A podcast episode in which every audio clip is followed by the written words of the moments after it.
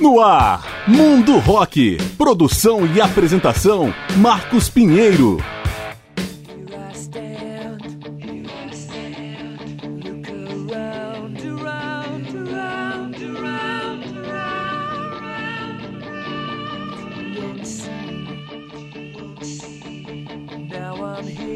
Fala galera, eu sou Marcos Pinheiro e está começando o programa Mundo Rock, apresentando especiais com grandes nomes e momentos da história do rock.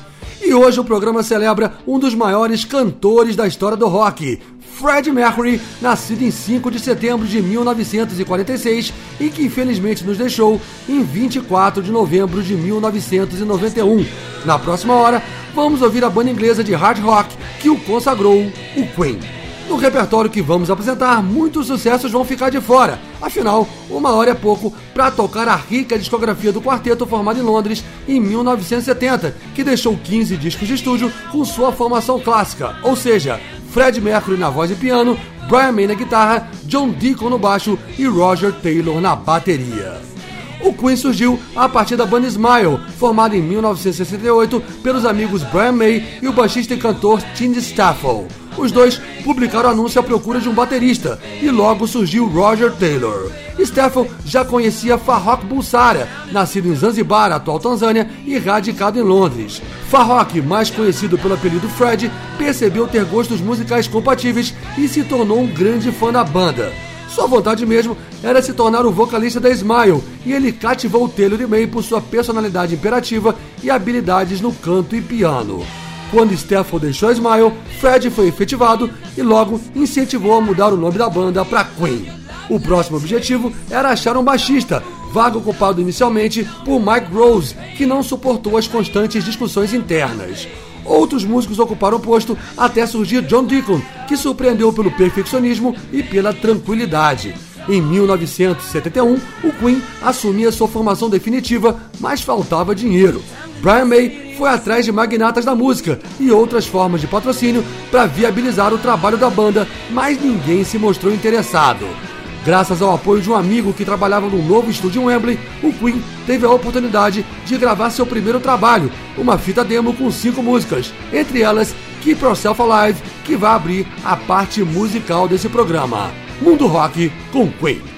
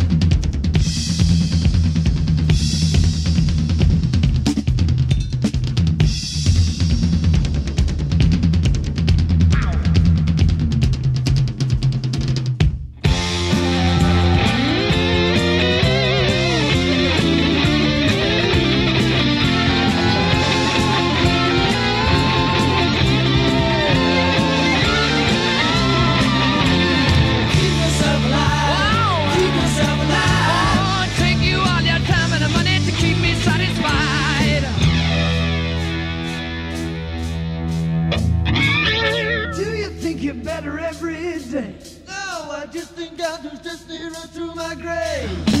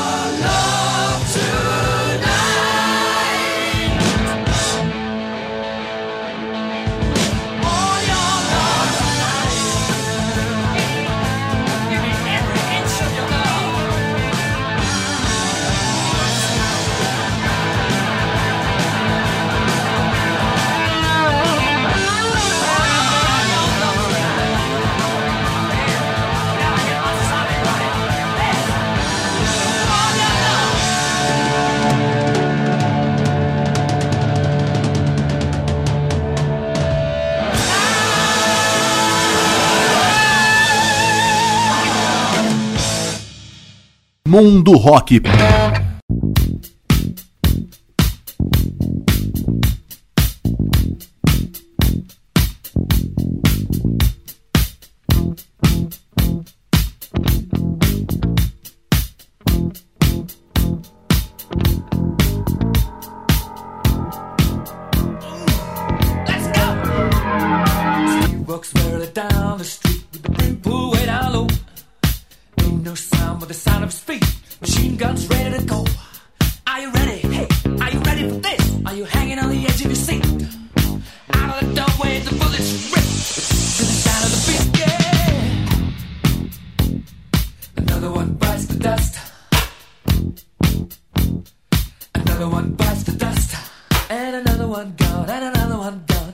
One bites the dust. Hey, hey, gonna get you too. Another one bites the dust.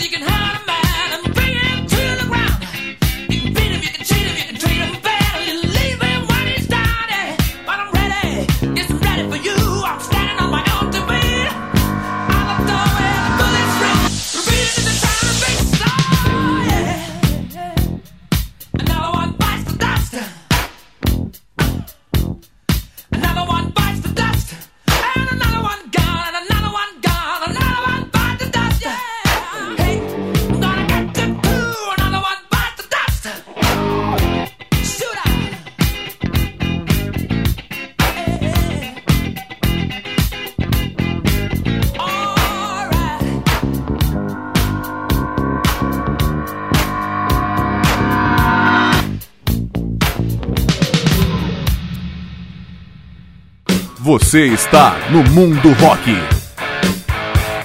Queen no Mundo Rock, fechamos o primeiro bloco com Another One Bites the Dust, do álbum The Game de 1980, antes Tie Your Mother Down, do álbum A Day at the Races de 1976, e abrindo com Keep Yourself Alive, do álbum de estreia Queen de 1973.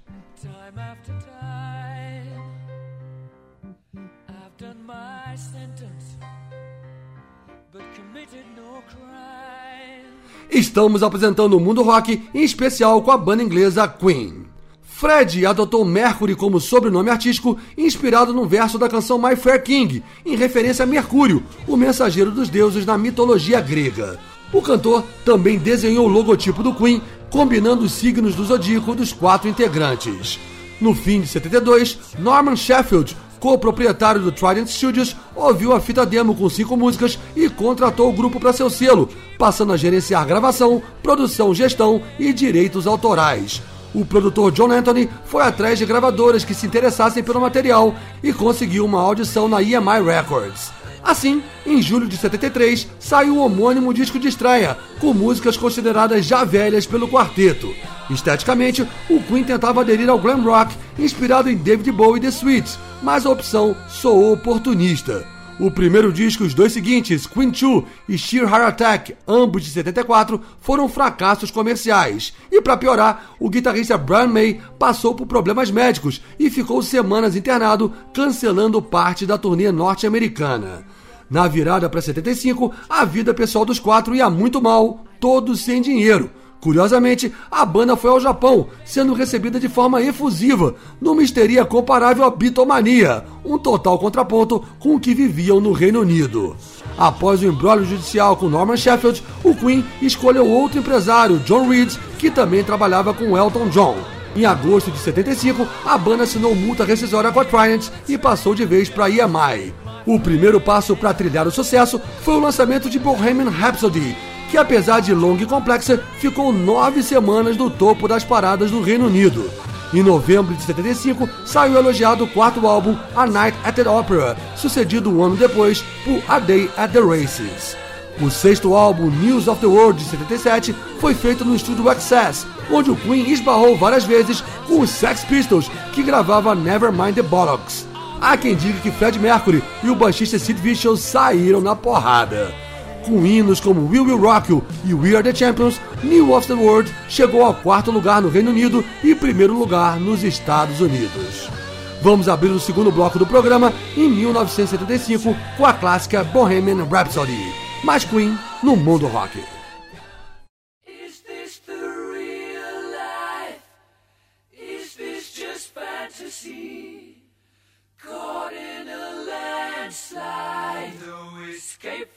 Reality. Open your eyes, look up to the skies and see. I'm just a poor boy. I need no sympathy. Because I'm easy come, easy go.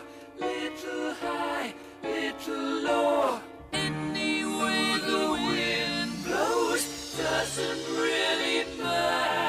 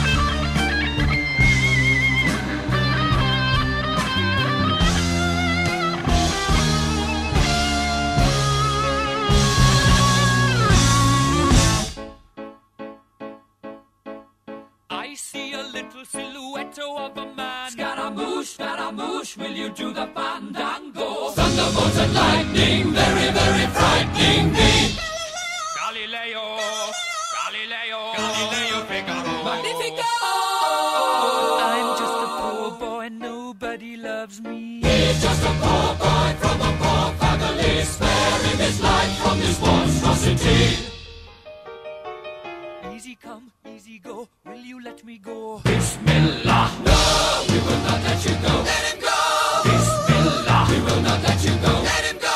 Bismillah. We will not let you go. Let me go. We'll not let you go. Let me go. We'll not let you go. Let me go. Oh, mamma mia, mamma mia. Mamma mia, let me go. Beelzebub has a devil put aside for me. For me. For me.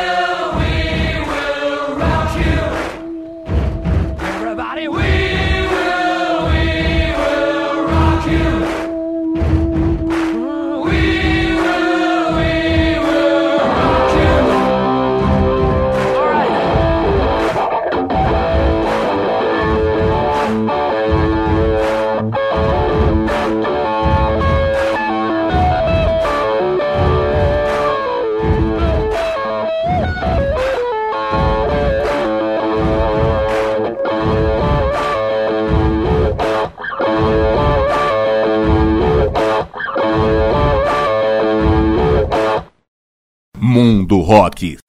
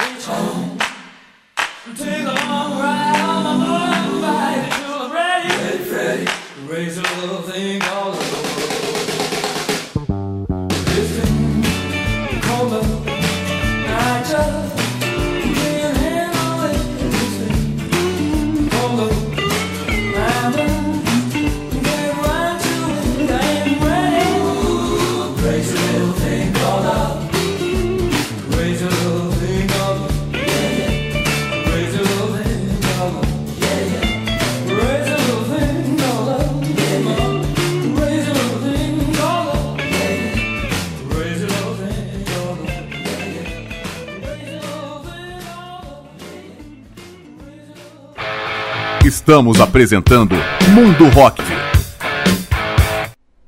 Mundo Rock com Queen, fechamos o segundo bloco com Crazy Little Thing Call Out, do álbum The Game de 1980. Antes, We Will Rock You, do álbum News of the World de 77. E abrindo com Bohemian Rhapsody, do álbum A Night at the Opera de 1975.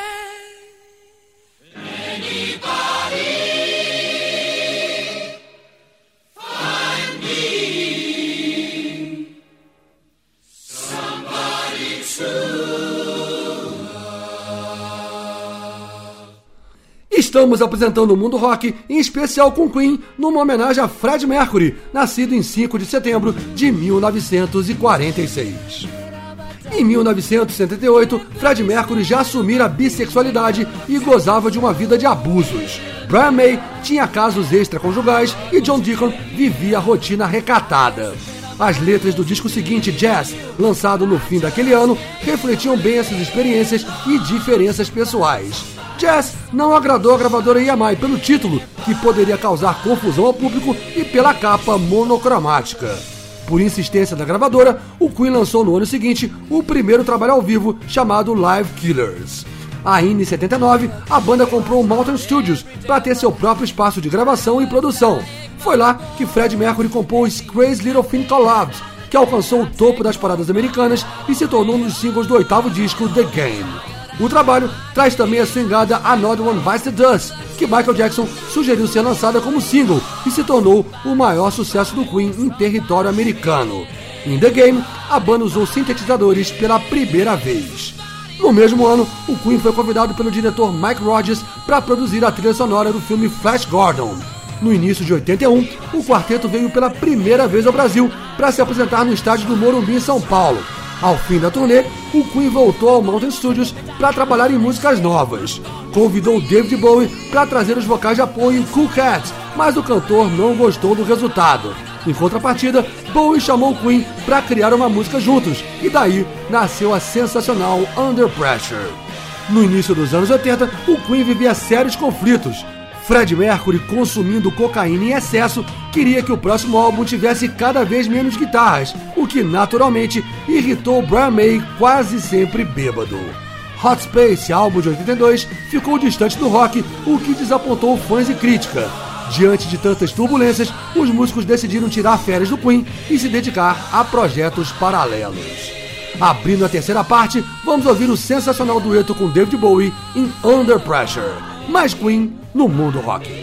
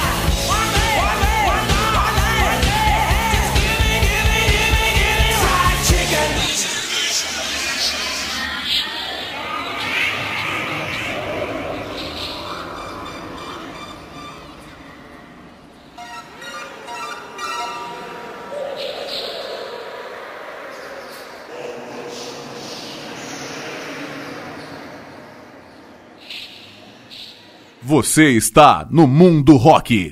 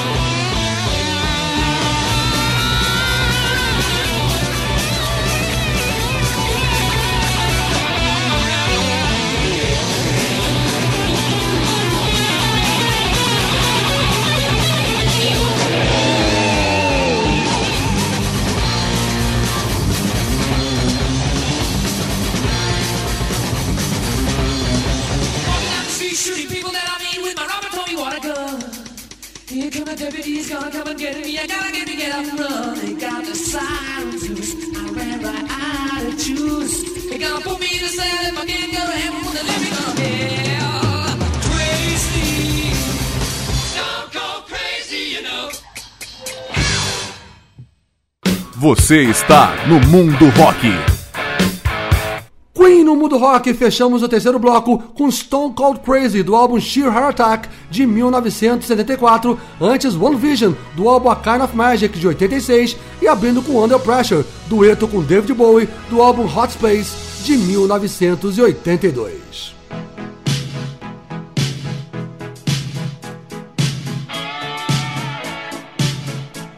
Estamos apresentando o Mundo Rock, em especial com a banda inglesa Queen. Em 1983, John Deacon aceitou produzir mais uma trilha sonora em nome do Queen. O grupo então voltou a se reunir, mas como não houve dinheiro para investir no material, a trilha virou o 11º disco The Works, lançado no início de 84. Em janeiro seguinte, o Queen voltou ao Brasil para participar da lendária primeira edição do Rock in Rio, tocando para quase 300 mil pessoas. Em julho, esteve novamente em um grande festival, Live Aid, no estádio de Wembley. Novamente disposto, o Queen foi convidado a compor a trilha de Highlander e, em seguida, lançou um novo álbum, A Kind of Magic, ambos em 86. A turnê de divulgação terminou com um show no Knapworth Park para quase 200 mil pessoas. Foi a última apresentação com a formação clássica. Em maio de 87, Fred Mercury foi diagnosticado com o vírus da AIDS, mas guardou a notícia em segredo. No ano seguinte, o Queen voltou ao estúdio para gravar o 13º álbum The Miracle. A banda anunciou que não faria turnê e nos videoclipes Fred deixou a barba crescer para camuflar os sinais da doença. Poucos meses depois, o cantor revelou ser portador dos vírus aos colegas da banda, mas pediu que mantivessem sigilo.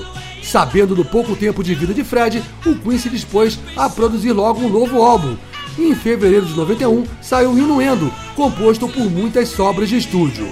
Quando o Queen foi receber o Brit Awards, Fred Mercury surgiu com cabelo ralo e aparência pálida e cansada, aumentando as especulações. Foi sua última aparição pública. Em 24 de novembro de 91, Fred Mercury morreu e seu corpo foi cremado.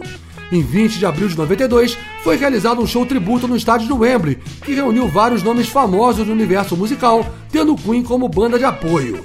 Em 93, os remanescentes se reuniram para trabalhar as últimas canções deixadas por Fred Mercury. Após cavucar o baú, nasceu o derradeiro álbum de inéditas Made in Heaven, lançado em novembro de 95. Em 2001, o Queen foi incluído no Rock and Roll Hall of Fame, sem a presença do baixista John Deacon, que havia desistido de qualquer revival. Em 2005, Roger Taylor e Brian May se juntaram ao cantor Paul Rogers e formaram o grupo Queen and Paul Rogers, que realizou turnês e lançou em 2008 o álbum de inéditas The Cosmos Rocks. Em 2011, os dois músicos participaram do programa American Idol, onde conheceram o cantor Adam Lambert, e daí surgiu o Queen and Adam Lambert, que também fez turnê e se apresentou inclusive no Rock in Rio em setembro de 2015. Antes, em 2014, a dupla retrabalhou algumas faixas perdidas, incluindo There Must Be More to Life Than This, com a participação de Michael Jackson, e assim saiu mais uma raspa de tacho, o álbum Queen Forever. A mais recente empreitada foi o filme biográfico Bohemian Rhapsody, de 2018, que rendeu quatro Oscars, inclusive o de melhor ator para Rami Malek, que fez o papel de Fred Mercury. Abrindo o quarto e último bloco do programa, vamos com I Want It All, faixa do álbum The Miracle de 1989. Mais Queen no mundo rock.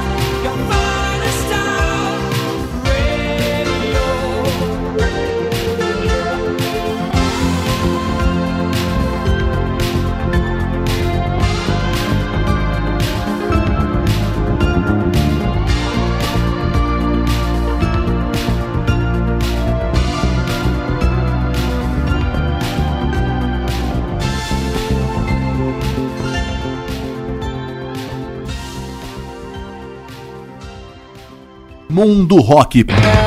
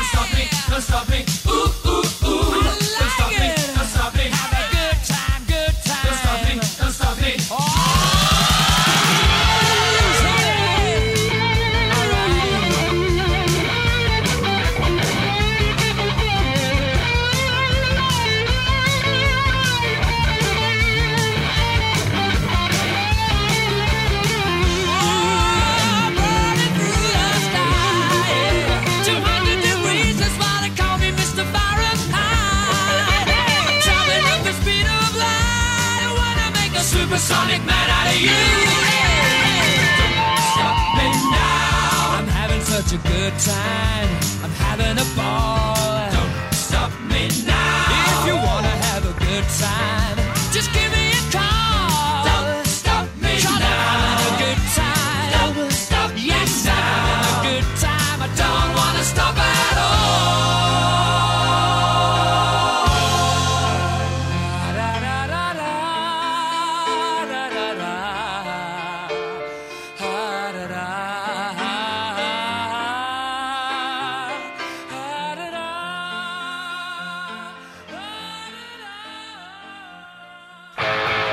Estamos apresentando Mundo Rock.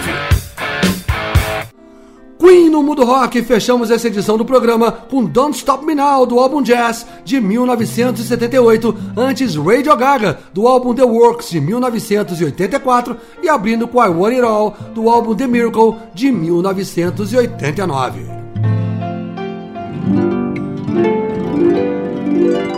Love E com essas, o programa Mundo Rock vai chegando ao final, após apresentar especial com a banda inglesa Queen, em homenagem ao vocalista Fred Mercury, nascido em 5 de setembro de 1946. Esse programa tem produção e apresentação de Marcos Pinheiro. Em breve a gente volta apresentando outro grande nome ou momento da história do rock. Obrigado pela audiência e até a próxima.